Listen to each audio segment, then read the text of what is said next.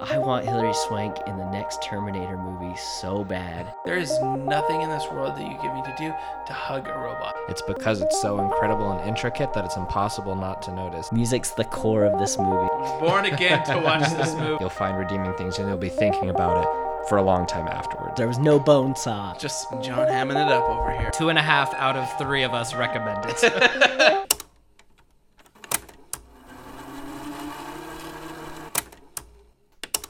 Everybody loves talking about movies. Let's talk about movies. All right, everyone. Thank you so much for tuning in to the Pause Rewind Play podcast today. We have Josh, How's it going, guys? Vince, Hey. and a first on the Pause Rewind Play podcast, we have Michael. Hey, everybody. yeah, first guest. Thank you. Thanks for the invite. well, no, thank you for being willing to to join us three here and talking about this movie. Yeah, so this is this is my buddy Michael. We've known each other for for for a while now. Um, before we started the podcast here, me and Michael have been like months ago. We are talking about doing a, a movie podcast, but I'm too lazy to get into it, and the mics were expensive, and so it never ended up happening. So I've just been looking for an opportunity to get him in here on a mic to talk about movies with me. Yep, really excited. Well, so let's hurry and recap actually what we saw this past week. Let's start out with Vince. Uh, I haven't really been watching anything new. Uh, Stranger Things came out, season three. So we decided to jump right into season one. and it's driving everybody that I work with crazy because they just want to talk about season three and I keep making them shut up. Or I just walk out of the room. So I'm watching that and that's about it. Well, I mean, that's me. Just so I can go next is Stranger Things 3 is definitely what I was watching all week. I watched it by myself, you know, in the first two days it came out, and now I'm rewatching it at a slower pace with my wife, and it's worth it. Check it out if you haven't. It's awesome. What are you watching, Michael? Well, I started Stranger Things season three. I got one episode in and decided I wanted to rewatch Boy Meets World. so I'm on season four, episode 13 of Boy Meets World. It's life lessons. Like, man, that show. That is a throwback. Oh, it's so good. Topanga still got it. That's that's perfect. Um, I have not been watching Boy Meets World, but I have watched more TV this week than I have in weeks, and it was because I watched Stranger Things with my wife. Then I I was a little confused on some very specific details from The Handmaid's Tale. I don't know if anyone watches that. I went back and rewatched four episodes from season one and two from season two because I had to piece together some very important lore from Gilead. I don't know if anyone else is a big fan of that, but yeah, I'm I watched uh, season one and two, and after season two ended, I just kind of lost interest. But my wife is still watching every episode, and she's really liking it.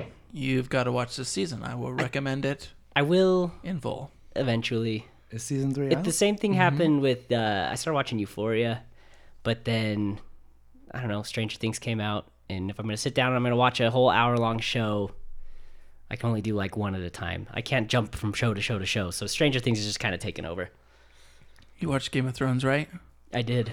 Remember, there are like four bajillion characters that you kept track of there. You can Uh. jump shows. I'm just kidding. I'm kidding. I'm sorry. Give me too much I credit. To I'm not that smart. Throwing you. Vince under the bus.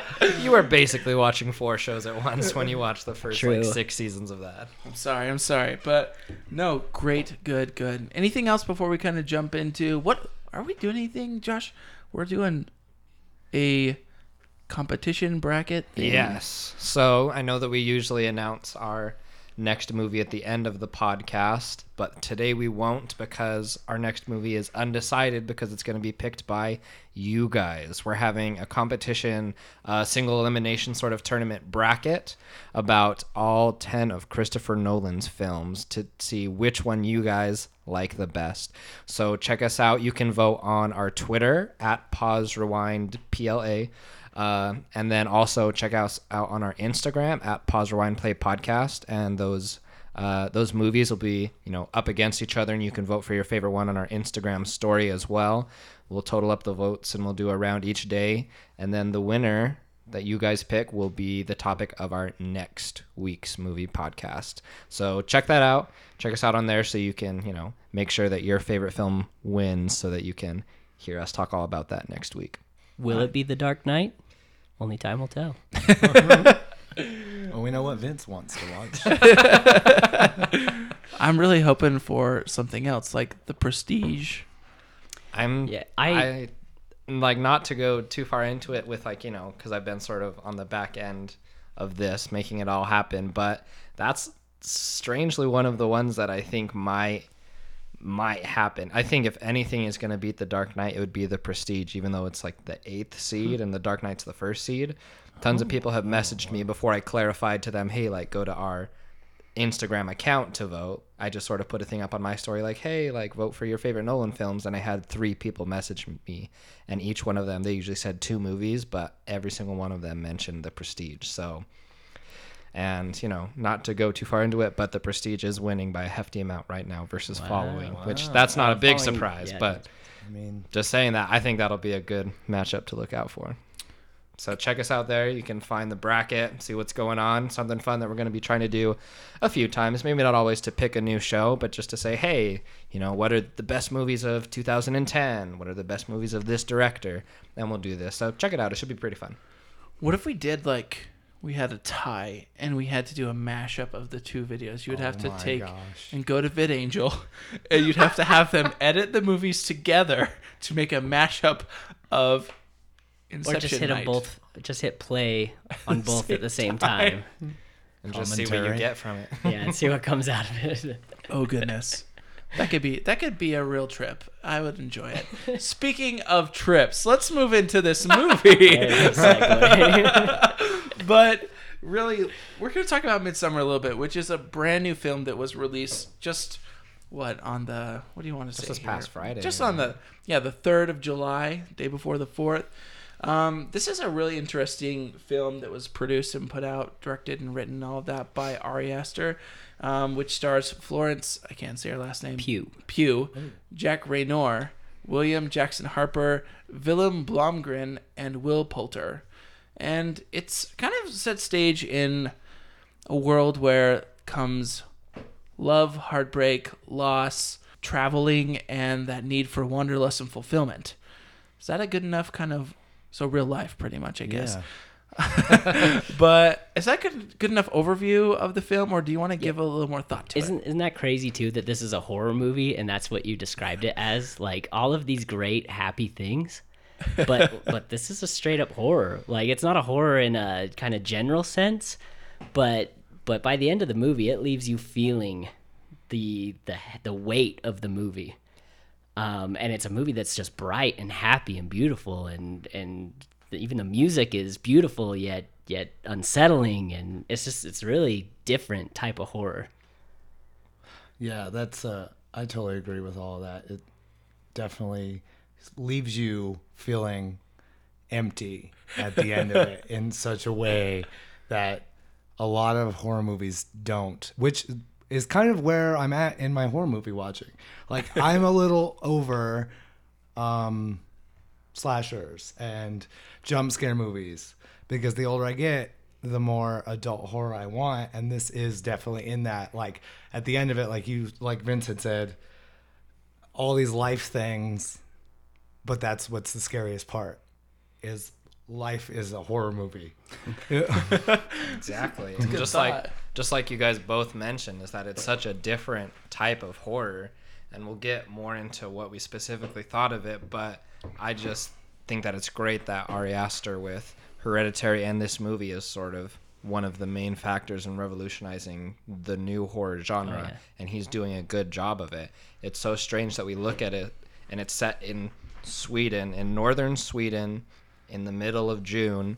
And so you think about that, and they have the whole midnight sun thing. I looked it up, and in Sweden, in northern Sweden, about where they're at in June for the summer solstice, there is literally less than an hour a day that the sun sets. And so you think about that, and you're like, this is a horror movie when it's like never dark ever. And I mean, when you watch the trailer for this and you see the light everywhere, you're sort of like, this is a horror movie?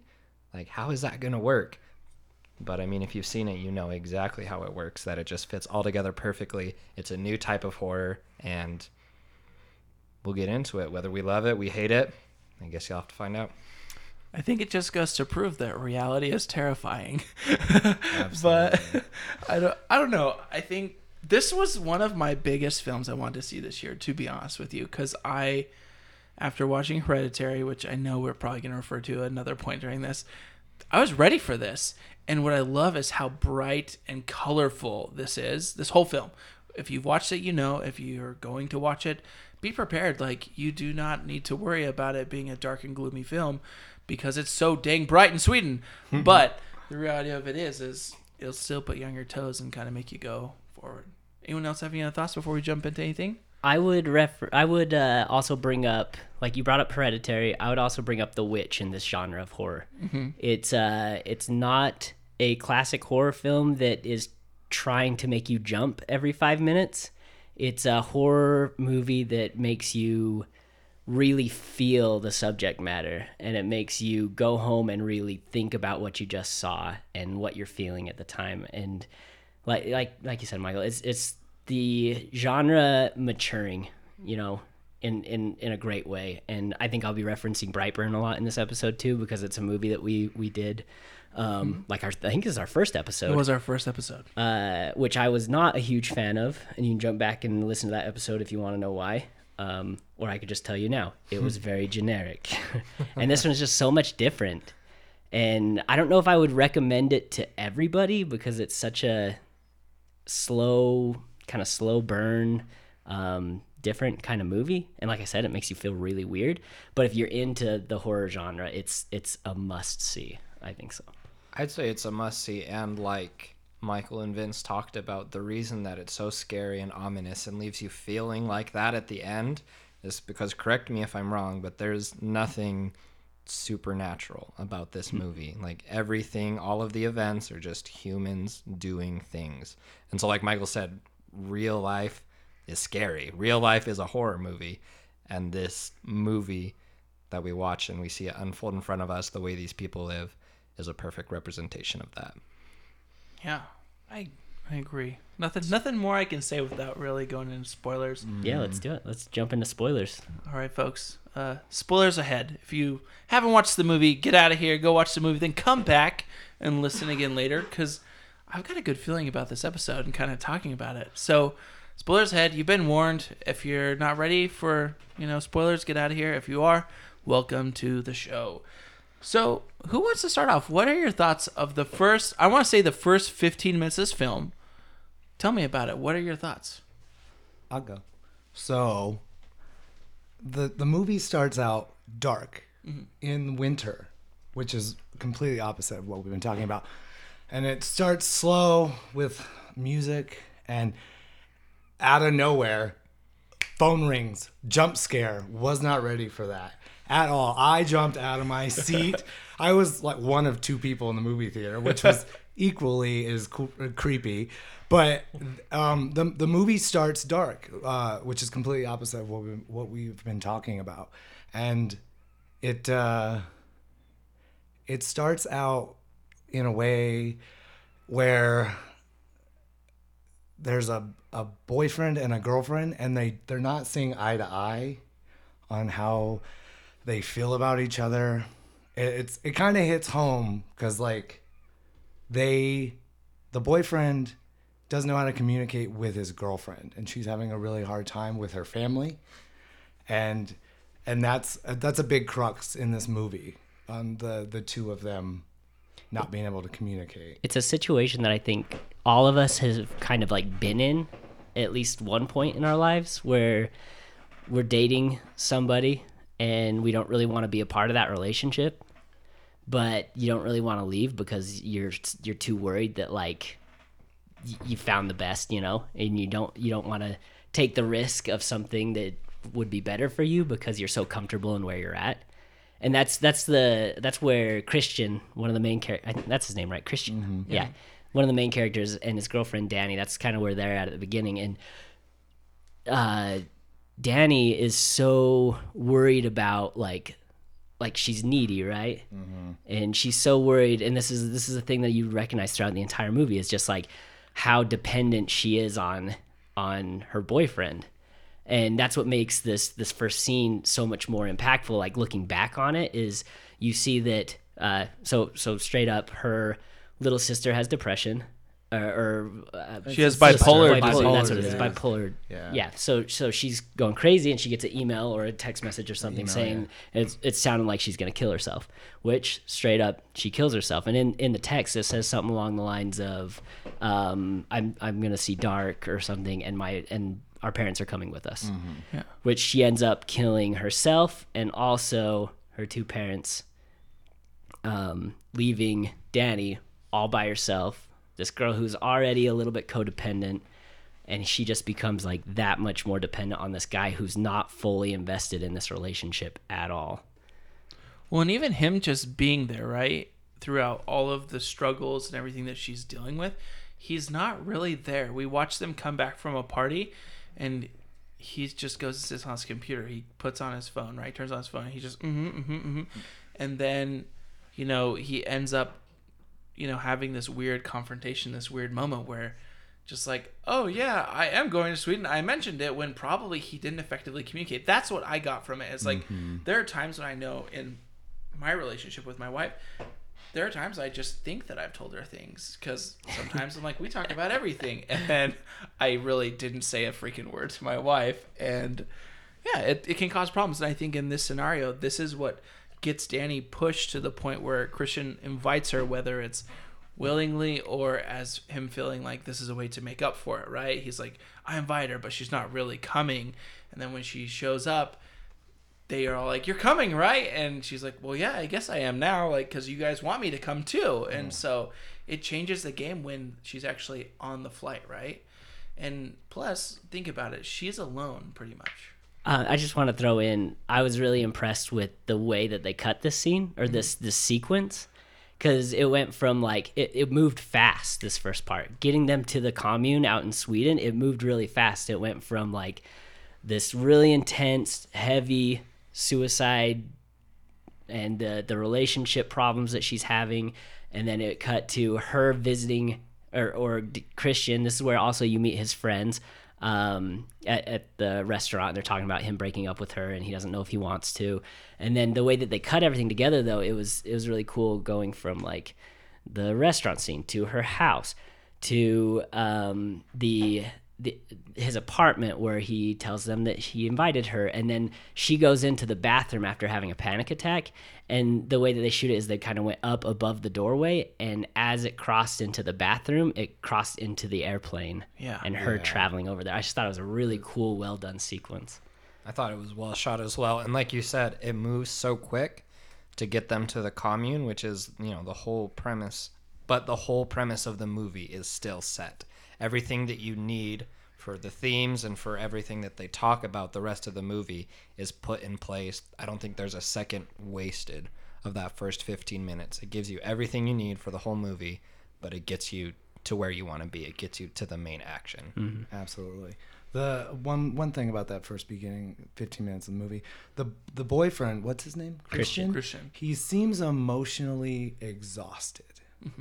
That is like the the best way to put it for me is he he he loves her or he thinks he loves her and but she's so hard to deal with all of this at once that he almost has like he only has so much bandwidth for like the amount to to deal with that he's just like turned off. And like josh said like that puts you into the point where they get to sweden. And uh with that shot you were talking about in the they cut into the airplane they used when they get into sweden they jump right into the car and they drive four hours to the commune and they use the same kind of shot again. They the, the car is driving towards the camera and the camera rolls over the top of it and but this time it goes completely upside down. Yeah. it was a really pretty shot where the road was upside down for a good 30 seconds. It was beautiful. It's a really pretty shot, but it's also unsettling, which is what the whole also what the whole first part of this movie is trying to do. It's trying to get you feeling unsettled. I mean, when she loses her parents and she's with Christian and she's crying. That is some ugly crying. Like you hear that and you feel uncomfortable because she's not just crying, you know, she is sobbing. She's bawling her heart out. And so you watch that and you feel uncomfortable because that's not pretty crying, but that's the whole point. You're supposed to feel like she feels uncomfortable, not not exactly the way you want to with the world because she's lost everything. And so since the story follows her as the principal character, that's what they want you to do. They don't want you to feel good. They have these shots while while they're beautiful, they are upside down and she's ugly crying and all these other things. So just really set up well. Yeah. and it builds that tension so well. Like, like even though, like I said, there's no horror or no no jump scares in this movie or anything, and and for the most part, there's no setup for for any classic scary stuff. But for the, some reason, I, and you just explained it perfectly. I through the entire movie, I was on edge, like. I just kept expecting the worst to happen, even though I wasn't being set up set up for a jump scare. Just the way that people like talk to each other, the way something was shot or something, everything just felt so ominous and just so out of place. Um, I think it's another. Uh, I think it's a another good reason, another good way that they set that up is through the music that it plays. Um, I, I kind of mentioned that earlier. It's this, you know, string instruments that are so beautiful in some scenes and just so eerie in other scenes. It, it, it kind of can be taken both ways, and it just sets that feel and that tone for the movie through the entire thing. Yeah, you kind of you kind of get that feeling through the music, right? After they're they're on the road, right, where you got that beautiful shot that's upside down and kind of flips us around and we get there, they take a hike off onto this dirt road, right? And they're kind of walking through the forest and going and then as soon as they get to the destination of the festival, right? They walk in, there's some people playing string instruments and a flute and all this kind of mm-hmm. stuff. And the music kind of sets you up to like, I'm thinking, okay, this is going to be. Well, okay, I skipped something really important actually here, where they first get up to where they park the car before they take a hike through Right. the dirt. And they have an like a trip, right? They go on do like a fishing mushrooms. quest for a minute right there. And Danny has like a bad trip. Everyone else is set up in the right mind to have a out of body, out of mind experience, you might say, right?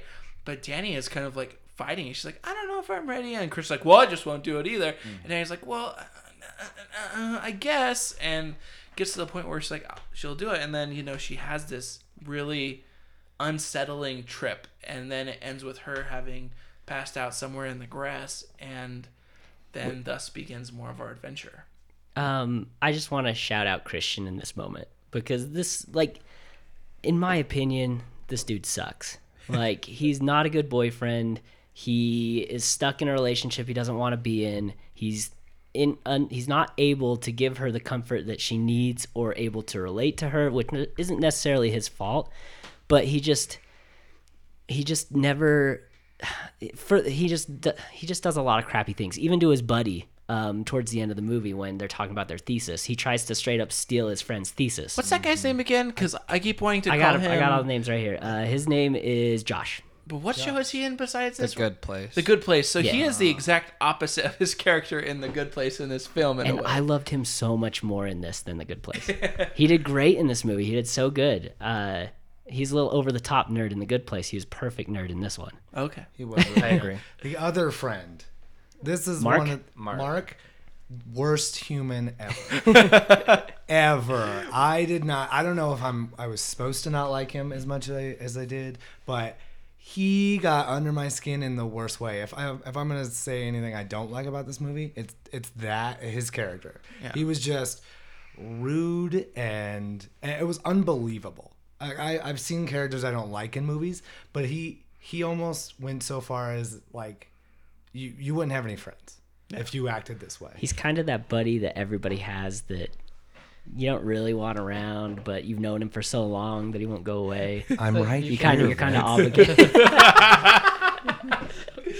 Vince is like trying to hit at Michael, like, yo, man. this is why we didn't do a podcast together in the first place.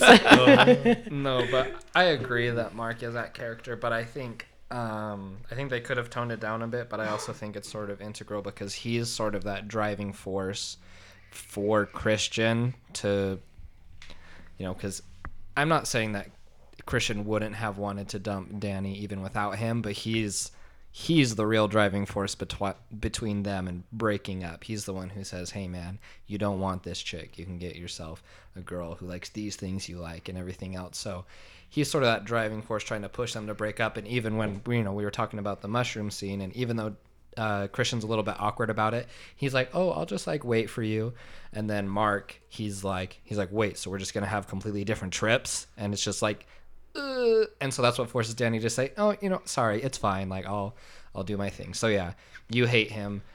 I think he plays his role though. And That's he's like what he has to do. but yes, he's, the funny. worst. and he's funny. Like he was cracking me up. His his trip in that scene where he's just like, guys, why is the sky blue?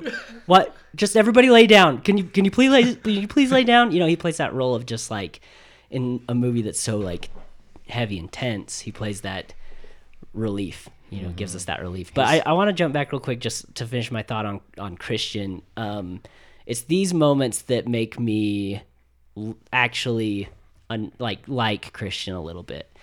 He's this crappy guy for the most part, but he's trying, and it it shows in that trip when he, you know he's. uh, And, and in when she's ugly crying and everything too like he's trying to be there for her he's trying to be the best boyfriend that he can even though he's not the right person for it mm-hmm. so i just wanted to s- sum up my thought on that just defending the bad guy. no, I'm just kidding. but let's let's talk about once we get into the festival area, the commune, right?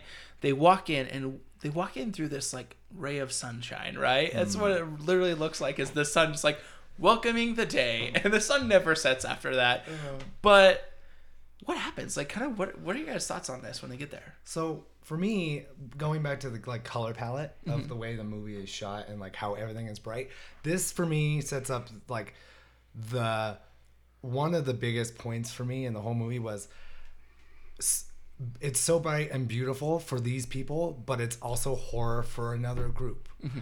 Like what is normal for some people is terror for another, which I think is basic. It feels like a, a big point on the, the whole movie.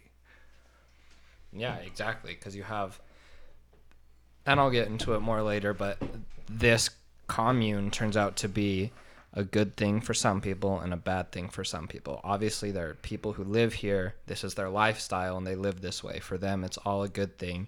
Whereas to us, the audience, and for most of the main characters, they walk in, they see the happenings of this, and they get freaked out. But that's sort of what the director's doing. So Ari Aster, what he's doing is he walks us into this commune, and we're expecting a horror movie, and he pushes us to the limit of what we're going to accept as okay. And he does this both subtly and extremely directly. He does it subtly with different parts of the movie, you know, us like watching and being like, why are these people doing that? Why are they holding each other this way?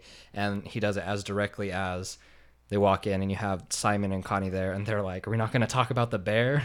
it's a bear. And so he's literally challenging us there to be like, Hey, what's going to be okay in your mind? What's not going to be okay? Because that's what this whole story is about is that these are community, it's a community that lives differently than how, you know, we in America or wherever you're listening normally see the world. What are we going to say is okay and what's not okay? Well, I don't know if any of you guys have ever been to Alaska in the summer or to Sweden or a place like this when the sun does not set. That's a weird experience. so we we went on vacation to iceland last year Oh yeah. and we had that experience for two weeks of it never being dark and having to wear face masks in the tent while we tried to sleep. Also, very um, kind of surrounded by the Viking culture. So this this the whole movie kind of touched home a little bit of I mean plus I watched like six seasons of Vikings so there's, there's a lot of like similarities I was like I know that I know that you know that's that's a pagan it's a Viking ritual it's this it's that it made it a lot of fun Well, I really actually want to get into some of those ritual things as we get farther back because I got a little excited because I saw some of this in Vikings. And I was mm-hmm. like, what? So I'm pumped. But it's a little unsettling to have the sun never go down and just be in constant bright, right? it's weird. And because where we live in North America, right, the sun tends to set between 6:30 p.m. in the winter and 10:30 11 p.m. at night. And I guess not that late, but like 9:30 10 at night in the summer. So having that weird experience of the sun never going down, then having it portrayed in a horror thing. Because I always wonder, what do bears do? Like when I was in Alaska, what do bears do oh at God. 9 10, 11 at night? Because we're out fishing on the river. And the guide was like, oh, yeah, by the way, like you might see a bear just casually stroll by here. And I'm like, it's like the middle of the night, man. He's like, yeah, it's totally normal here right now. It's like, that's so mess. Weird. But kind of, kind of thinking about it, it is a weird time to think about. Like summer, we love summer, but this is a really unsettling summer for some. Like, I don't know. So that's that's interesting. When Vince, do you want to have anything to add? Sorry, I've kind of like monopolized this No, it's moment. totally fine. So I think it sort of, you know, it sets the stage. We're sort of feeling uncomfortable, but at the same time, we're also just sort of feeling setting the mood. They're getting there, and then they sleep the first night, and then we have the big first scene where stuff goes wrong. Can we move there, or do you want to say Yeah, something uh, before we go there, there's a lot of imagery in like the places they're staying. Mm-hmm. There's art everywhere, and it all has a pretty sexual undertones. Mm-hmm. Like the, all the art on the walls are pretty pretty graphic, I guess. Not Yeah. in cartoon form, and nothing is like terrible, but there there's things when you're they're walking around that you're noticing, and and back to that. Are we gonna talk about the bear scene? Yeah. There's also a moment where they're they saw a like a tapestry hung up, and and they had said like, oh, what's that? And the the guide, their friend that brought them to, uh, where is it? Sweden. Sweden. Sweden, yeah. He's like, oh, it's a love story, and it and it starts out with this like girl that seems like she's in love with a boy and it starts getting weird towards the end of the imagery. It's all blocked pictures and and uh it gets kind of crazy towards the end. It's one of the Sunday funnies gone wrong. yeah. That's that's another cool thing about what Ari Aster did is if you look in at these tapestries the, through the whole movie, that one is put right in front of your face. But even on that first night, the big barn communal sleeping area that they sleep in is covered in in this artwork, this old Swedish artwork. And if you look at it all, it tells the story of what you're you're about to see. Um, it just foreshadows everything. And that one, especially that you're talking about, like later in the movie, Yeah, we'll it, it shows that. it shows some, you know, it shows this girl making a love potion using her blood and using her hair and all this like weird stuff. And then later in the movie, when you know, making this love potion out of these things. And then later in the movie, when they're sitting there eating at this dinner table, you'll notice that Christian's drink is a little bit redder than everyone else's. And he takes a bite out of his meat pie and he pulls a hair out of his mouth, you know? So it's like, it's really cool that it's like, we might want to go into that a little bit more later, but like, it's really cool that if you're really paying attention, and that, that this is another good thing in, in uh, you know, it shows proof of a, of a great horror movie is if you go back and rewatch things, it it will you know you can see things in the background that changes your perspective. And it, if you're really watching for things you can catch things that you didn't notice before. I feel like we said this exact same thing on all the sci-fi movies too. Well, because that's true, and even even though it's a little bit further and not as direct, if you remember, because I saw it twice. The very first shot of the movie is like a tapestry thing, right? And it mm. shows where it, like I said, it's not as direct as that one, where it literally shows what this chick does later for the love potion to try and fall in love with Christian. But it also depicts different scenes or things that will happen throughout the movie in the very first shot, but it just doesn't make any sense to you because you haven't seen anything yet. oh my gosh i didn't even remember that i'm gonna have to go back I just thought about rewatch it now, you Yeah. know. I was like, oh yeah, they showed it at the very beginning. so before we go into any of the violent stuff um, the intense stuff. I want to talk a little bit about because this, this is my problem is i laid down after seeing the movie and like what i did with spider-man i laid down and i had to get all my thoughts out of my head and write it down on a piece of paper so i wouldn't forget. After seeing Midsommar i laid down in bed and i did not know what to write down because i just had so many thoughts going through my head. There was i didn't, I didn't even know where to start. I didn't know i just decided to just go to sleep ended up dreaming about the movie that night ending up reading about it the entire like reading about midsummer and like the history all on the train up to work you know it's just stuck with me for the last two days i've been thinking about this movie but i just wanted to go over midsummer what like the, the beliefs now before we jump into what Ari Aster did because he said um, so. So the Swedish Midsummer is not as crazy as they make it of course, as they make it seem in this show. Um, it's it's actually really tame.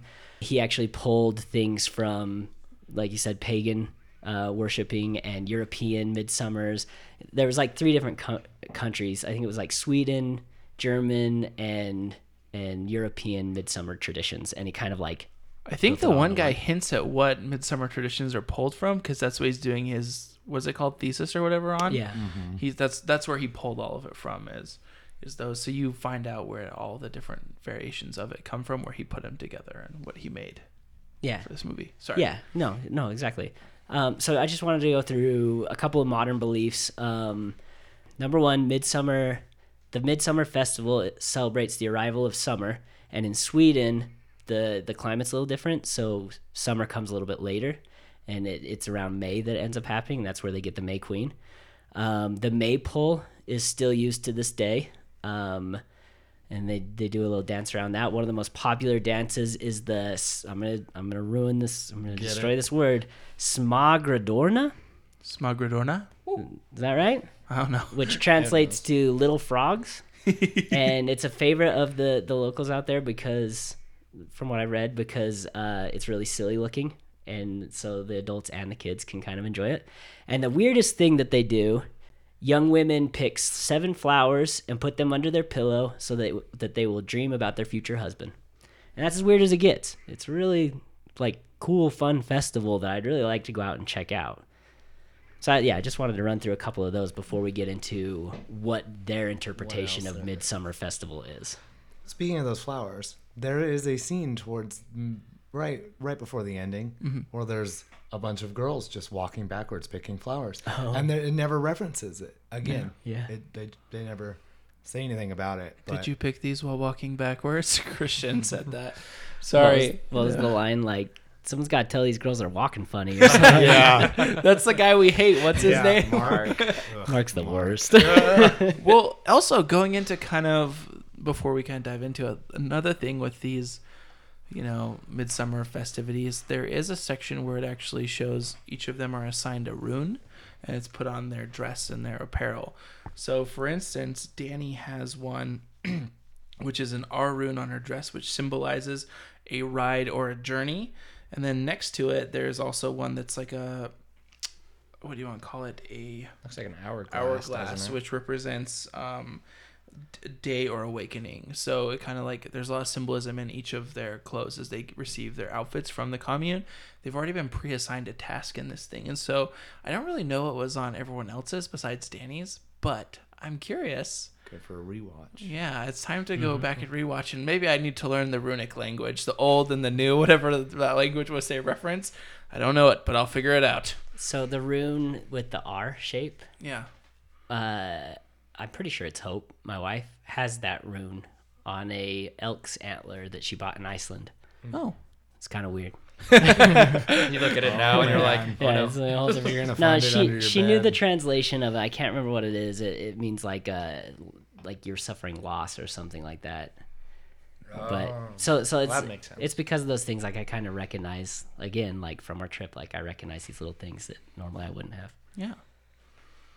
Man. Oh, that makes sense. That'd be cool. Because if it's like, you know, the suffering loss, I mean, the moment, not to jump too far backwards, that Pelle, right, the Swedish guy who's with them in America, learns what she's going through and that she might be coming, he's not like Josh and Mark and sort of tries to inch her away, you know, nicely. But he's like, you should come because he knows what this community has to offer. He knows, like, that it would be good for her. And so He also talks about his parents' death. Sorry to interrupt, but he talks No, about his that's parents' good. death and how his parents also died, but they died in a fire. So a little Hmm. bit of foreshadowing there, but yeah, yeah, yeah. So even though I like that so much because even though he's he's so awkward about it, like it's so fresh for her and he's like, "Oh, my parent my parents died in a fire. My parents." And she's like, "Stop." He's like, "But it's I understand." Even though he's awkward, it's just cuz he's trying his best to to put himself out there so that she'll come and see what this community has in terms of empathy and everything. So, yeah. Can we talk about I think his name is Pelle? Pelle. Yeah. um, just talk about him for a minute. Uh, we talked a little bit about how like the the scary thing about this is not a monster; it's kind of human nature. Um, Pelle was the nicest guy in the movie, and it the movie sets it up for you to expect uh, Dani to be some sort of sacrifice toward the end of the movie. Like she talks to Pelle and she's like, you know, I'm going on the trip trip with you, and he says something along the lines of, "I'm most excited for you to come with." And she's like, "It's it's my birthday," and he gets even more excited, you know. And so it's like it's it's like leading you to expect this bad ending for Dani, but really Pelle's just got the the best uh, like just hoping for the best for her. Like you expect it to be this twist where he turns on her and like they tie her up and they throw her in the fire or whatever. But no, he's really like genuinely cares about this girl and wants to help her and believes that his commune is the best thing for her at this moment. The best for her, but the worst for the rest of his friends. Yeah. and and he plays he plays creepy and super nice really well. The actor was was great at this, and it, it feels like he got the like, I guess, cultural divide where you were Josh was saying. Like she kind of was awkward about him being like, my parents died. I understand, I understand, but it and she didn't know how to react to that because like we don't talk about our, our emotions that way. We don't open up in a sense like that. And and Vince, like Vince had said, like he can see this is gonna be good for her. And Ari Aster plays with those horror tropes here, where you're saying that you you're expecting her to be the sacrifice. This is horror movie 101. The the the damsel in distress is going, and she's gonna be the the the lamb, you know. But uh, yeah, I guess I don't want to go too far. Turns out much differently. Yeah. Someone else becomes the bear. So speaking of cultural divide, do we want to like move into that uh, cliff scene? Yeah, really quick, like Michael said, just to shout him out really quick, uh, Vilhelm Blomgren, which was the guy who played Pelle, amazing acting. He has only he started acting in 2019, and he's only been in like a few episodes of a couple Swedish TV shows. Like he's been in two shows, one of them in one episode, the other one in like 12, I think, so far. Like shout out to that guy for Yeah. so little acting. He played an incredible did part of his role. But yeah, let's do it. The first major shock of the movie. What were your guys' thoughts about it? Ouch. yeah. That's a real. That's a that's a real headache you can't come back from. oh my gosh. This was hard to watch. I shouldn't make light of that, guys. I'm so No, that- sorry. Very brutal. It's it's the first scene that jars you. Yeah. Well, I wouldn't say first scene. The the very first scene that jarred me actually was they show um sorry to jump back so far, but uh they show Dani's parents and sister's death, the way they died. And it was by asphyxiation from right. uh Exhaust. exhaust yeah and the sister went to 11 on that she it was that was really hard to see Chills, yeah, that's Yeah. so. Ugh. Not to keep going. Sorry, I just no, I no, literally got the fine. chills just thinking about yeah, it. that I mean, one was really hard but no this this this uh you can't call it it's a death scene the sacrifice. yeah but self-sacrifice Yeah. and this is like vince said the cultural divide where the way the west or i guess europe is technically the west but the way that america and this sweden swedish country or this commune sees death they don't see it as they as we don't want to drag this out we don't want to hurt we want to choose when we when we end this and Yeah, they don't want to become like worthless, uh, like weights on other people. Not worthless, I guess, but they don't want to become inconvenient for others. And so the they, so midsummer. I'm going back to um, the uh, the midsummer traditions again, or I guess just yeah. So so anyway, they they break up life in four different um, segments. Um, spring, which is ages zero to eighteen. Summer, which is eighteen to thirty six. Autumn, which is thirty ages six, uh, thirty six to fifty four, and winter, which is fifty four to seventy two. After you turn seventy two, you sacrifice yourself. So, and I think they they mentioned something like this in the movie. I could have got it wrong, so correct me if I'm wrong. But they said that they sacrifice themselves so their spirits can go into the newborns or mm-hmm. something along those lines. And it's just this, like you said, this cultural divide that we just don't understand. We're over here in America, like live as long as we can. Mm-hmm. I don't care what it takes. I don't care if I'm sitting in a bed playing video games when I'm 100 years old. As long as I can live, I'm gonna live.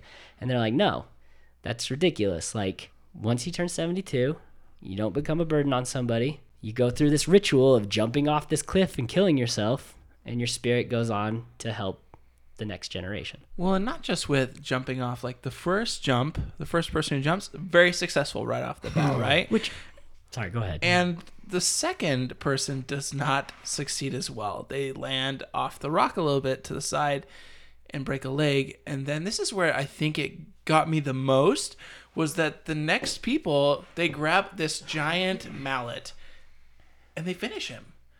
And it was that was the hardest part for me. Like I weirdly get that like there are times when you have like there are people that believe this, right? Like I can't remember someone says I try to keep an open mind, you know, of other people's beliefs, but I was like the first one I was like okay, and the second one I was like shit. Like I'm sorry. Like Yeah. that was how I felt. I was like, "Oh." That was rough. And and they didn't mention they didn't mention who they were, but I think that was his family.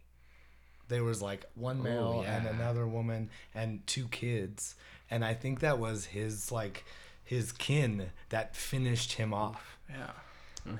Yeah, that's like weird to think about because I didn't think about it that way, but that's neither. probably very true because they believe it so much that it's that they would be willing to do that because they see it as an honor and you know they just want to help him you know finish it. Obviously, he's in pain, and you know it's just sort of what I talked about before is that they push us to that limit because we see this and like you said it's jarring it's shocking. Yeah. uh, while it was hard for me to watch them out i think for me the first one was the hardest because even though you knew it was happening just seeing the face plant there and coming off oh my gosh. Oh, that was so hard. But then right after that happens we almost feel like the british couple there right? Simon and uh, whatever her name is. Connie. connie yeah. Simon and connie where he's just freaking out. He's like this is right? This is messed up. But then the lady goes to him and she tries to explain. She says this is beautiful for us. This is amazing. And so it almost it tries to pull us back be like yeah we know that you know we just shocked you really hard. But like he says like josh said or like uh, christian says later like, try to keep an open mind. This is what we do. So it's just pushing your limits. What's going to be okay? So, I don't mean to make light of the situation, but what was that guy thinking jumping legs first? I don't know. He just stepped off the cliff. I people know can it- go senile at 72 right i think that must have been it Yeah, I just this is something me and I, I keep talking about my wife, but something I saw it with her, so we had a lot of conversations at, before I came over. But like, we both were like, "What was he thinking?" Like, that's the worst. If you're gonna kill yourself, don't you know? Do what the first girl did, dive. Well, I think also there was a little bit of reluct- reluctance in the first lady. She showed has some hesitation, whereas that guy just went out. Hmm. He sent it right. He just went for it. But the thing is, is he went feet first when he should have went head first. And the other girl, although she, the other woman, although showing a little bit of fear, went on the right way. And I, I, I don't know how else to say that. that sorry, go ahead. No, no, go. So, and I think the reluctant, she was probably afraid to die, so she wanted to happen fast. Yeah. Or maybe the the gentleman that just stepped off wanted to give his family the honor. Like Oh, this is all like I never thought about that. yeah, I don't know. It's just just kind of throwing these ideas around here because none of this is explained. But um, yeah, like maybe maybe that was the case. So yeah, I the one thing that it did pay off with it, like from from the standpoint of that guy, I don't understand why I did it. From a movie making standpoint, it for I, I just realized as you guys were talking, it did foreshadow um, the ending of the movie. Where he jumps off, he breaks his legs, he's in pain laying there, and the reaction of the group, the one guy grabs the mallet, and the reaction of everyone else is screaming in like like pain, like as if they're in pain. Yeah. And they're like sharing that feeling that that guy's going through, which happens again at the end of the movie when Dani goes through, you know, catches Christian, um, and ends up, you know, in that the moment of screaming pain again, and all of the women come around and support her and scream the same, like match her screams, match her breathing, and it kind of showed this commune as much as we don't understand it really are there to build each other up. As violent as they are, and as as much as I don't understand it, there is some good in it, you know. Well, because it's something that I want to get into a little bit more later because I have something that I thought about pretty deeply as far as, you know, what happens with Dani throughout the course of the film. But that's sort of the whole point of why Pelle wanted her to come and why she ends up thriving there is because of the empathy, right? They have empathy. They empathize with each other so much that they scream when each other's in pain. They literally are, you know, together for mating rituals. They do everything together as a community and they empathize with each other. And the reason why she does so well, so well there is because that's what she was missing before, right? With Christian, that's why she ends up doing so well. And so that plays out so many times during the movie. The end when they're burning, during the mating ritual, during the part where she's screaming, and at that part where the guy falls off the cliff and they're all screaming in pain as well. they just really they're one they're united. And that's just that scene was hard to watch for me but then as we step forward and we go to the future right there's simon and connie and they are livid. They do not know how to deal with things. But what one of the elders goes ahead and does is she says she yells you did not prepare them for this. Did you not tell them right? And he's like i i the guy who brought them i i tried you know like whatever he said i can't remember but it was more like an excuse of like and then she goes to him and says hey these are customs. Like they wanted to do this. They wanted to be a part of it. They understood this. And you need to be respectful of that. And they're kind of like no this is bs the whole time right? And i think that's something to kind of keep in mind that although they're there those guys aren't bought into the idea of what this celebration or festival really is they're bought into their own personal enjoyment and you can actually see that at the first part of the movie you know essentially they're like welcome and we'll provide you with anything you need the other people that come with sorry i forget his name the the Ingemar. americans yeah Oh wait, so the Pelle or Americans. Angry? Pelle. So the other people come with Pelle, they just kind of go with the flow on what everyone else does. And I'm not saying that this is a bad thing or anything like that, but the Brits are the only ones who take them up on like you see them only they're the ones who bring beer over like outside of it and they're the ones who kind of go out of their way and ask whereas the Americans kind of go with the flow or flow with the go whatever you want to say it mm-hmm. as, right?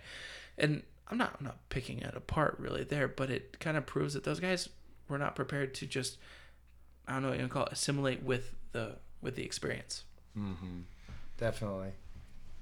No, yeah, for sure. So I think that's definitely one of you have a lot of hard scenes to watch in this movie, but that one, especially because of the physical, you know, aspect of it, it's really hard to watch because even though even if you do understand it as far as something that happens and they're honored by it, I mean, suicide, you know, not to get too dark, it's is never pretty, but the act of jumping off the cliff onto a rock or jumping off the cliff and having someone smash your head in with a hammer is just so jarring that it pushes them to the brink where even though they try to keep an open mind it's something that that pulls on them and it's something so hard and so hard to understand that it pushes Dani, you know, to think about her parents and her sister. She sees them there, right? She sees them there as if they were the two that fell off the rock and then her sister there in the middle with the thing attached to her face.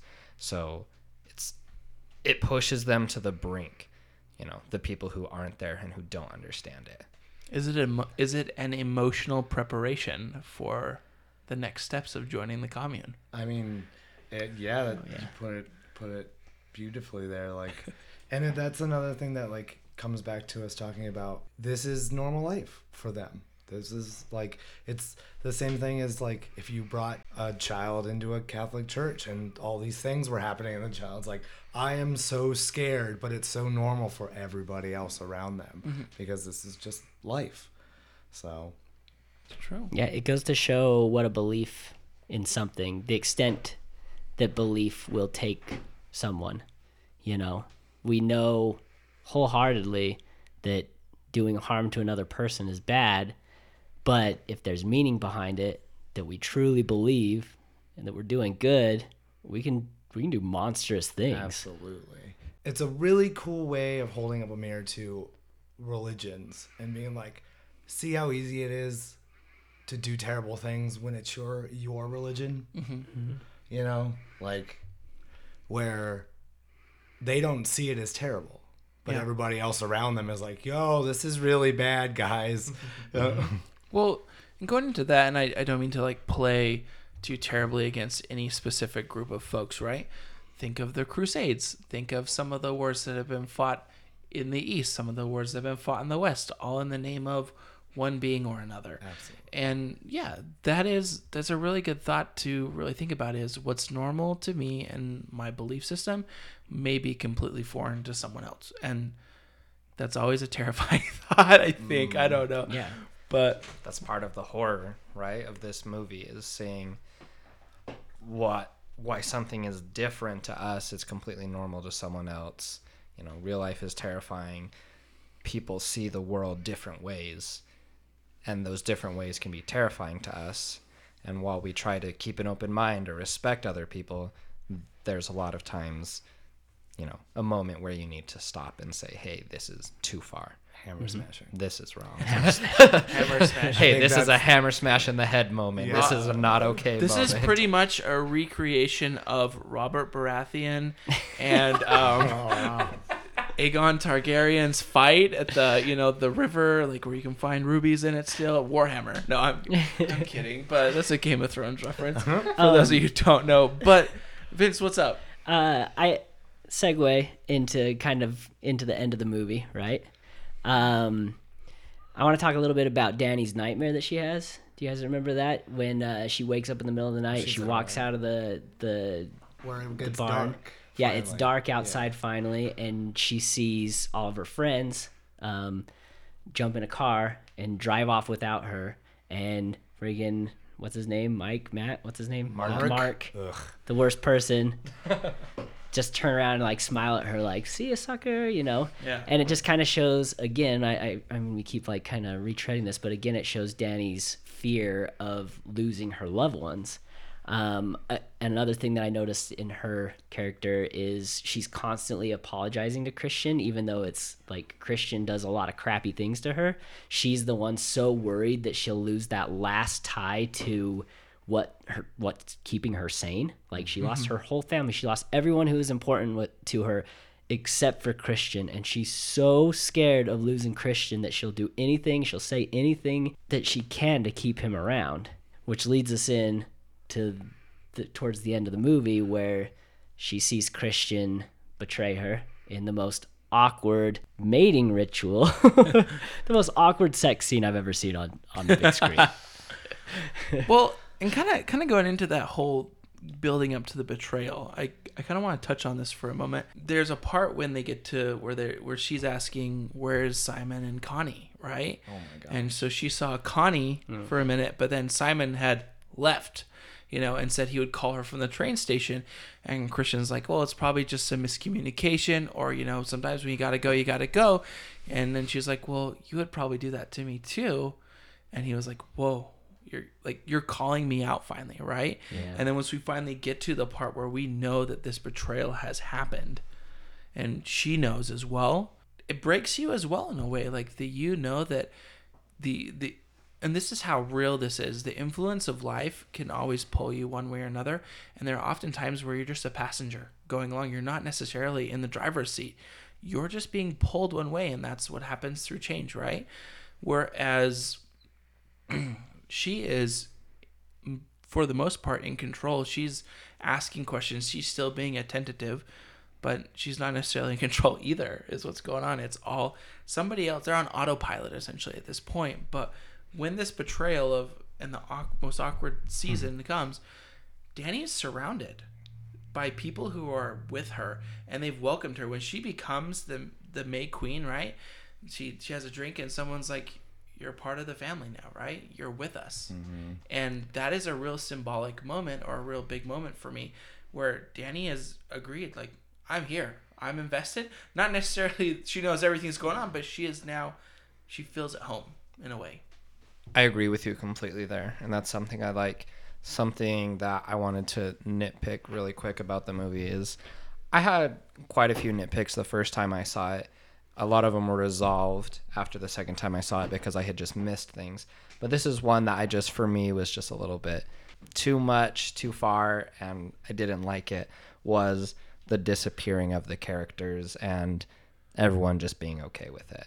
Like they just kept on going throughout the movie, and I get that at different times they drank the mushroom juice and did all these things, but just but one by one, all the characters disappear, and you know And we didn't even get to see what happened to him. so that I mean, that it's it's a different horror movie, and so I would have you know wanted to sort of see what happened, how they got taken, because they build us on these characters. They're not just side characters. Like if it were just Simon and Connie that we didn't know exactly, like we didn't see exactly what happened, it'd be okay. But they build us up with Josh and with Mark, the whole front part of the movie, and then to just have them stop being there and just disappear. I know the movie is about Dani and Christian's relationship. I just didn't like that they were gone. Dani and Christian were not really caring that much. Like you're hours and hours later, like 10 hours, and they're like, "Oh, do you think Mark's still with that girl?" Oh, probably. Like I don't know about you guys. People don't just go into the mountains and do it for like 10 hours, okay? so that was a small nitpick. Speak for yourself. Is that what you think, Michael? I mean, I guess, I guess maybe, I, it's, maybe I'm wrong there, but that was something I didn't like. Just the characters disappearing, people not even caring about it, us not getting that much of an explanation. I get that they needed to keep the story moving. They didn't want to make it any longer than it had to be. That was something that I disliked. with the characters disappearing on the, the the nitpick of that is totally valid. But they they used it in another one of those moments where they they took the horror tropes because uh connie's boyfriend fiance disappears and she's panicking. She's freaking out. She's saying he would never do that. He would never leave. Uh and then they like kind of ex, uh, escort her to like okay well we're gonna wait for the truck out here out here out here. And then the next scene is lunch.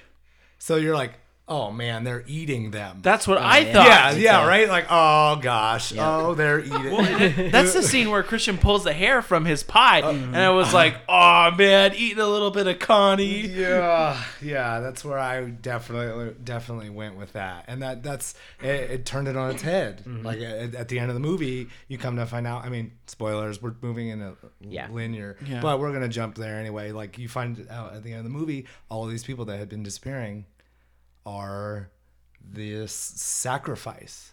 Because this this festival only comes every 90 or 93 years. Ninety years. yeah. And again, that's it's some of the most violent, gruesome ways to die you can think of, which Ari Aster, the director, pulled from pagan rituals. Um, uh, going specifically to what was the Connie's boyfriend's name again? Sorry, Simon, who he, Christian runs into the barn towards the end of the movie, turns around and sees Simon strung up in the in the in the chicken coop, He's flayed. Hmm. and it's called.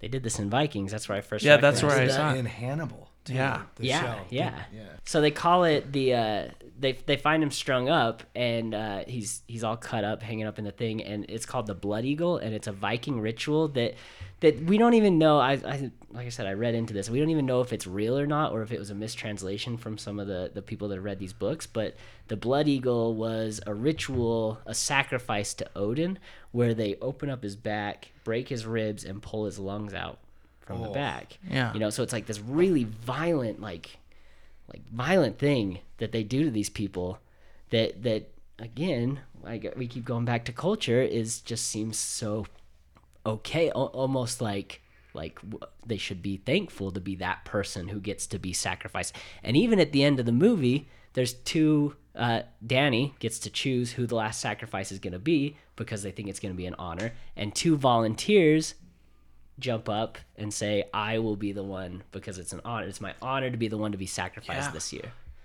so there were supposed to be nine sacrifices i only counted eight No, there's nine. i didn't see the ninth Well, Christian was the ninth, right? yeah, he's the Okay. bear in the middle. yeah definitely Well, also the life of the bear probably might have counted towards one Oh, too. yeah. But like we need to talk about where they do this big main final sacrifice. Are we to that point yet, or do we want to hold? Well, on? yeah. So just to that- make sure we have the nine. So you have the two old people who are in there, the two volunteers from the village, right? Those are the four because there's four from the village, four outsiders, and then one that's picked from either one, right? So you have the two old people who died, then the two volunteers, you know, the four, and then you have Josh and Mark and Simon and Connie, right? So that's eight.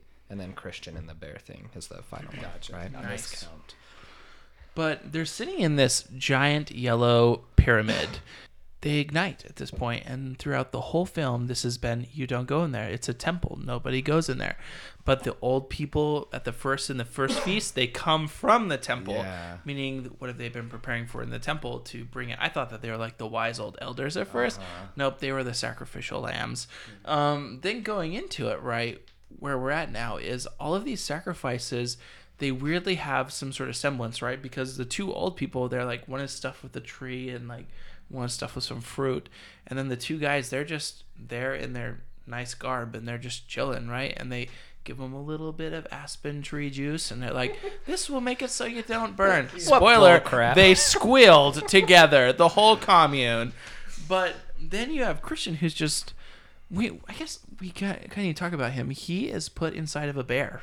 Yeah, so the bear from the beginning. not- I guess we're gonna talk about it. Um, so back to back to Christian and Dani just a little bit. I'm gonna jump back Yeah. where Casey was talking about, where at the end of, by the end of the movie, Dani is full like she's in 100. percent She's done this ritual to become the May Queen, which we definitely need to talk about.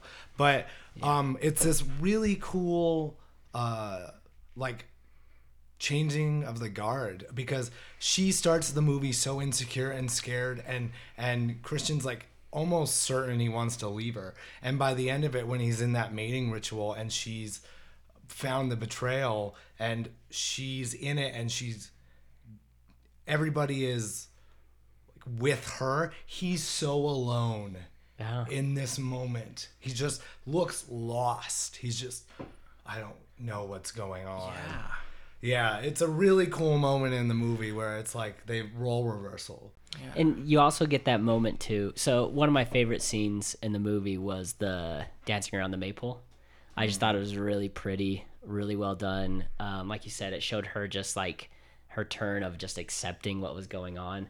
She drinks the mushroom tea and is just going on a trip and dancing around and she's so happy like for the first time in the movie she's so happy she's found these people that this place where she kind of starting to feel like she belongs um, and she ends up winning, winning the May Queen. And this is the moment where I thought, all right, you're gonna get set on fire. You know, you're the May Queen. Me too. Everything's been building up to this. You're gonna be sacrificed. This sucks for you. But no, it's it's the complete opposite. She gets brought back to the commune. She hears the mating ritual going on. She's and she wants to go see it. And all of her, all of these women in the commune are like, no, that's not for you. We promise you don't want to see that.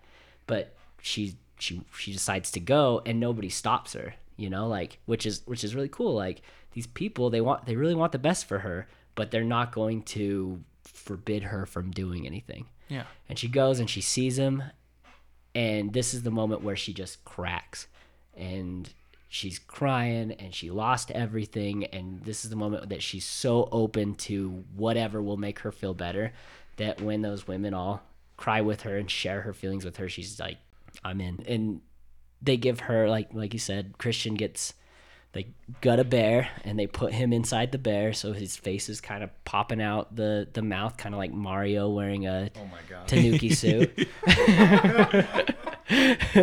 and they give her the opportunity. The May Queen, she gets the last say. Who's going to be the last sacrifice? Is it going to be your boyfriend who has been crappy to you for years, who cheated on you, or is it going to be one of these guys who who volunteers to do it? And it never it never shows us who she chooses. It just cuts to that last scene where he's sitting in the bear suit.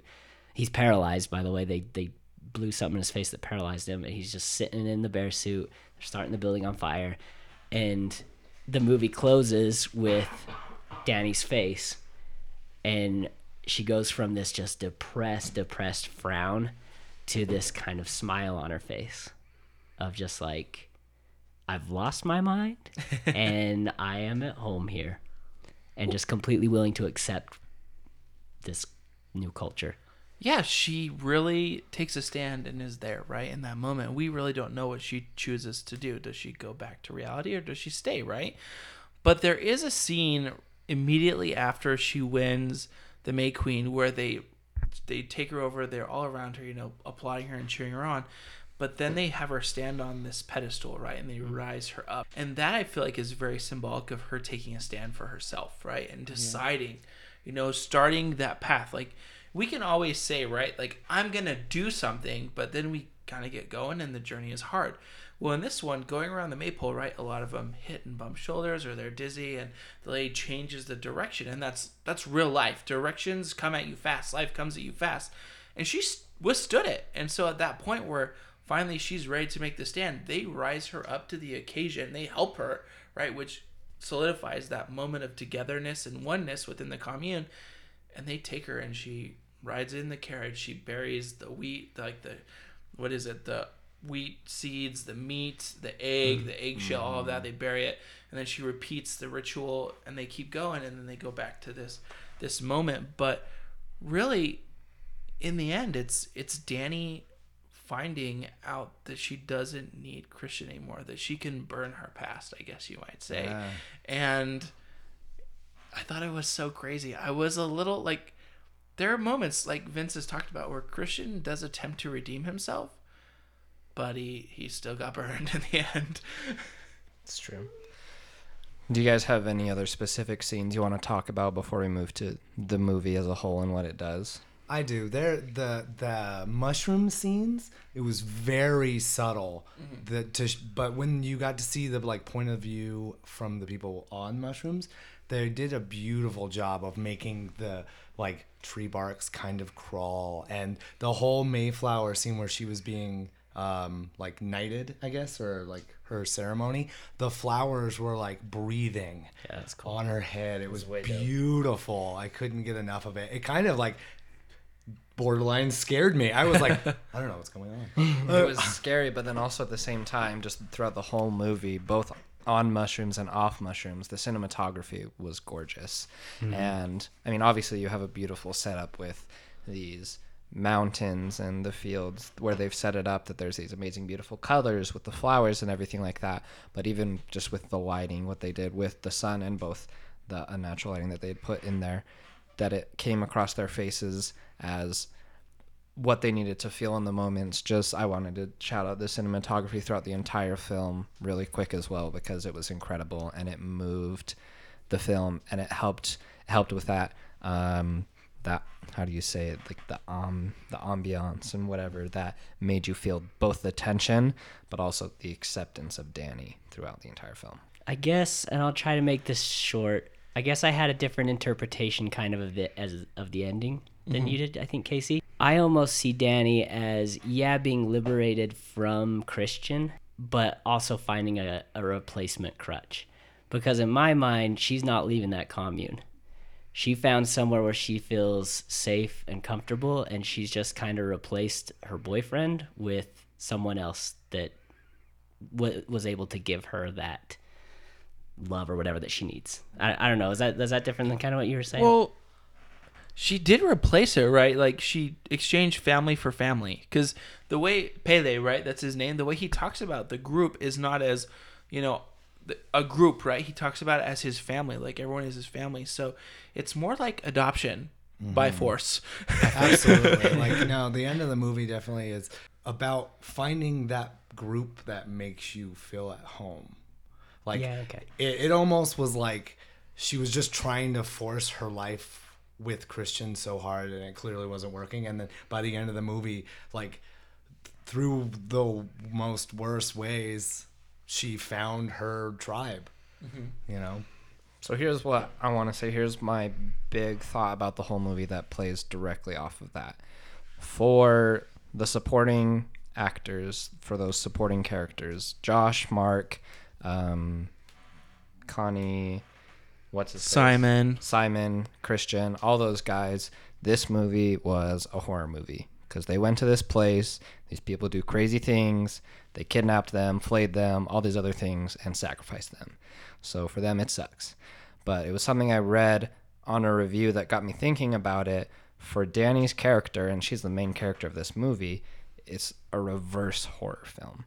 She starts in a situation that is awful for her with Christian not understanding, with him not being able to to give her what she needs and be able to support her both with helping with the mental illness of her sister as well as her own mental illness and she moves through the movie eventually accepting and finding a place that will support her because it gives her what she needs that she didn't have before. She started in a bad situation with no empathy, with a fear of death, and she moves to a place that has complete and when, you know, we say complete, it's complete empathy. Everybody feels what everybody is feeling and that's what she needed and I feel like she lacked it so much before that this entire community feeling what each other feels is exactly what she needed. That's why that scene where all the girls are crying with her, while it's strange and you're like, why are these people doing it? It's so powerful because it's exactly what she needed. It is 100% what she needed. She sees her boyfriend cheating and what she didn't have before, she gets tenfold. Mm-hmm. Everyone is there with her, crying as hard as she is, as well as her fear of death, her fear of losing the people you love in this community, you know exactly when everyone's going to pass, but they're also in this community not gone. So, like I said, for me, looking at it, it's a reverse horror film for Dani because she goes from her bad situation in what we consider the normal world to her good situation, which to us is not normal. Everything goes though from the film from dark to light, or like you said, winter to summer, right? Winter, you know, darkness to light, and that really, right, Josh? It is a reverse horror for Dani, but a true horror for other people. But I still want to go back to my thought on change. Like we never really know what's happening to us in life. Like we might have an idea or a thought of what's going on, and we hope that the people around us can support us, provide you know the emotional and whatever you want to call it for us. But if they fail to do so, what happens? Things either sometimes get brighter for some and darker for others. Man, that's Casey's. That's deep. Man, all right. That's, Can you follow that up? good. Um, no, so. Ma- oh wow. um, well, okay, so also as an audience member, um, I went through a change from the beginning of the movie to the end of the movie in the sense of where I was a little bit of like the British people, where I was like, oh, wow, okay, this is weird. And by the end of the movie, I was totally fine with everybody being dead. I was like, cool. Oh, man, Christian, you deserve it. with this. Yeah, uh, yeah, him and Mark. Yeah. Oh, also, cut back to Mark. His skin, his face gets cut off. And there's this, there's somebody in this movie we haven't talked about. It's the like oracle of the tribe. Oh, Ruben. Ruben is his name. He's a, uh, he's disformed. he's an inbred by choice. Yeah, inbred by choice to by keep the people who made him. Sorry, I The, didn't. uh, no, it's totally fine to keep the bloodlines pure Mm-hmm. because he he's the one. Their scripture is ongoing. It's always being wrote by their oracle, and to keep their oracles un, un Unclouded. unclouded. Thank you. They inbreed, Mm-hmm. and and he's just kind of there in the movie. He doesn't. I mean, you don't even know if he kills That- Mark. It, I that comes from the pagan rituals too. The Vi- like again, I'm gonna reference Vikings because you know how accurate that show is. Uh, I don't know. Um, that that's an like like a real thing that Their that they oracle in They're- Vikings They always had an that way. oracle that was very deformed because they believe, yeah, that those people who are kind of, I'm assuming, mentally challenged as well in a way. This is another nitpick I had was him. I didn't. I mean, I know that they had the oracle and that he was writing the scripture. I didn't know about Ruben and the necessity of having him there. Nothing much happened with him. And I mean, you see him a few times, and yeah, he's like coloring, and then the elders are like, "Oh, he means this. This is the scripture." And then at the very end, where they're like at that final choosing of the final sacrifice, he's there like on this super fluffy thing, like Yeah. building clouds and stuff. I don't know, man. It Probably just just wanted to keep authenticity I for guess. the culture, just like Vince is saying. Like, Yeah. well, there's an oracle. There it is. I just have one final thought. Uh, it's actually a quote from Ari Aster, and I think this is what make.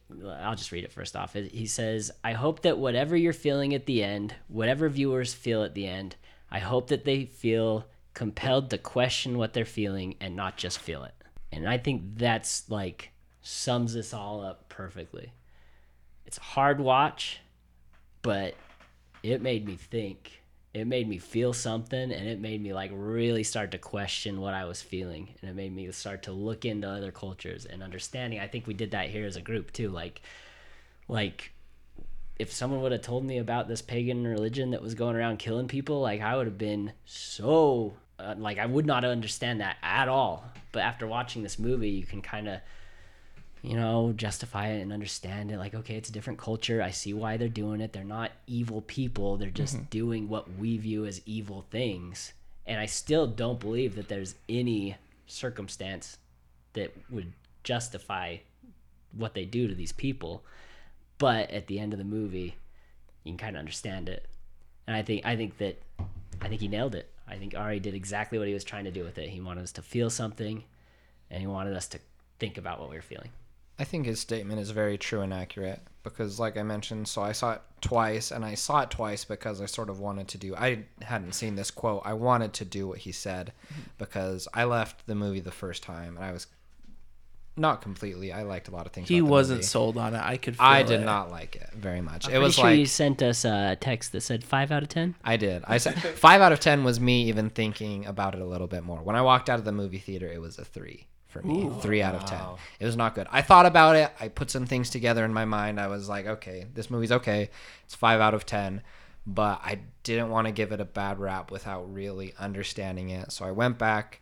I watched it again. I saw some things that I had missed. I thought about it a little deeper, and now I'd give it like a seven, seven and a half.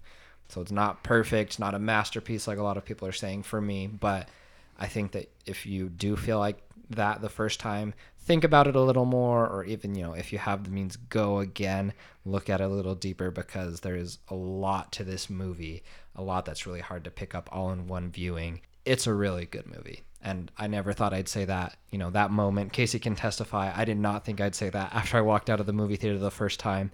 It is a very well thought out, put together movie.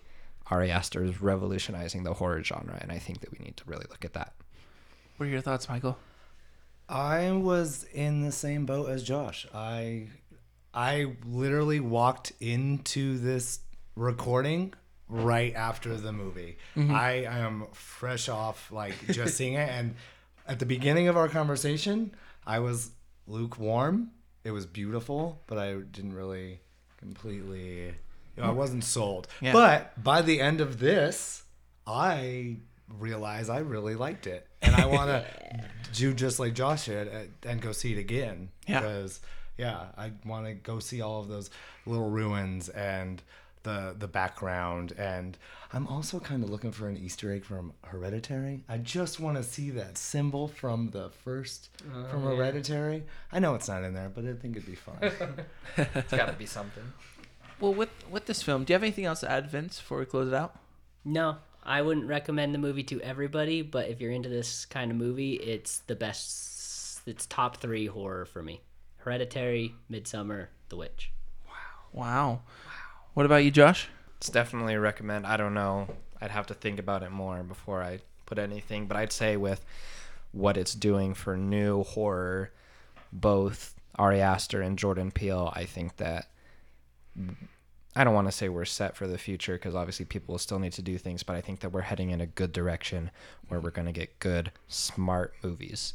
And so I recommend it. And I think that they're doing a great job. I got it was really really pretty moment at the end of the movie just to kind of go back I know we're at like our final thoughts but I have to I thought that uh, I could it feels like I can tell his influences I guess because at the end of the movie I got a big wave of Rosemary's Baby that ex- acceptance just like of this is my life now and I I am it and like mm-hmm. if that's one of my favorite horror movies like Oh yeah. ever and at the end of that movie and i got that vibe just man that is where it's at like i hope that was one of his influences because you can definitely see it Yeah. I love I love everything we've talked about tonight. I think that for those of you who are listening who have watched the movie, um, most definitely give us kind of your impressions of it as well because this is a movie that truly I've not stopped thinking about it since I saw it on Sunday and that's what 3 days ago now. and I've loved every minute of investigating and researching and doing a little bit more with it. So anyone out there who wants to like maybe we missed something, let us know in the comments or let us even just DM us and say you messed up, you messed or missed up on this. Man, I can't speak right now. But, you know, whatever it is you kind of feel about it, like go for it. So the last thing, uh-huh. last nitpick about, I the last thing I have to say, no bone saw.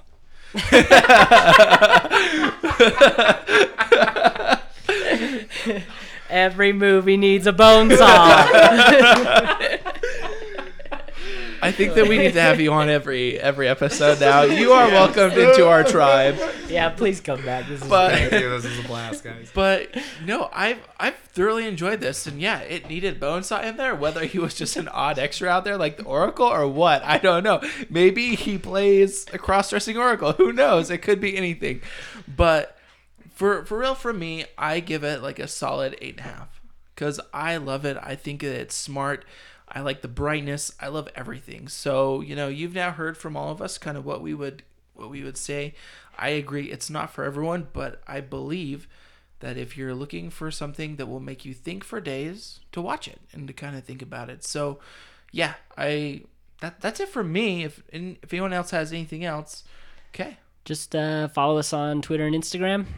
Um, again, make sure you cast your vote on the Christopher Nolan bracket that we're doing so that we know what we're going to watch next week. Yeah, for sure. Uh, we've been doing a lot on there, both Twitter and Instagram. So make sure to follow us because we post a lot of movie news on Instagram, and you know we just love to hear your thoughts about everything, both about the podcast and everything that's coming out. Uh, follow us on there so we can you know hear from all of you guys, know what you want to hear. And as always, thank you for your continued listening, your ears, and your support. And finally, thank you, Michael, for being on our podcast and for providing us with a new perspective and, and, and a little bit of comedic relief as well. So thank you. Thank you guys for inviting me. This was a blast. All right. Well, until next time, folks, thanks again for tuning in to the Pause, Rewind, Play podcast.